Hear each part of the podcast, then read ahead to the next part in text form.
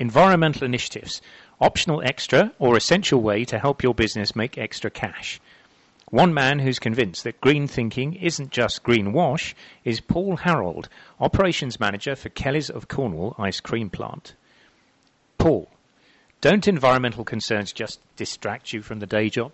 Certainly not, uh, Rod. Uh, we've got three major initiatives in the last two years with certainly made cost savings across our, our uh, business. Could you tell me a little bit about them? Yes, well, the first one, we looked at um, landfill taxes and how we could uh, reduce those. And by recycling and reusing uh, uh, packaging, we managed to uh, reduce our landfill tax. The second one was looking at storage and distribution and how we could reduce the, the cost of storage and actual the cost of energy involved with that. And the third one was looking at our trade effluent figures and reducing our trade effluent costs to the South West Water Board.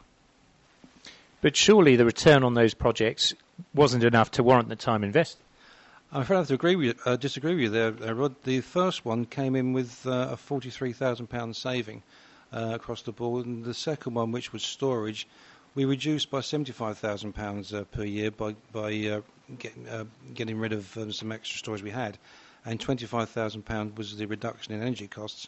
And the third one, we managed to reduce our trade effluent costs by £10.49 per metre cubed to 5.35 per metre cubed which in round numbers is, 40, is a 50% reduction.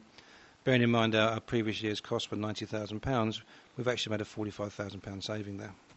So how much does that all add up to? In total, that's a, that's a total saving of £200,000 per annum, Rod. Well, there we have it. Clearly the figures speak for themselves.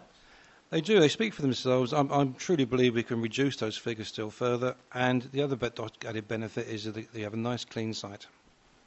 Thanks very much, Paul. This is Rod Addy for Food Manufacture.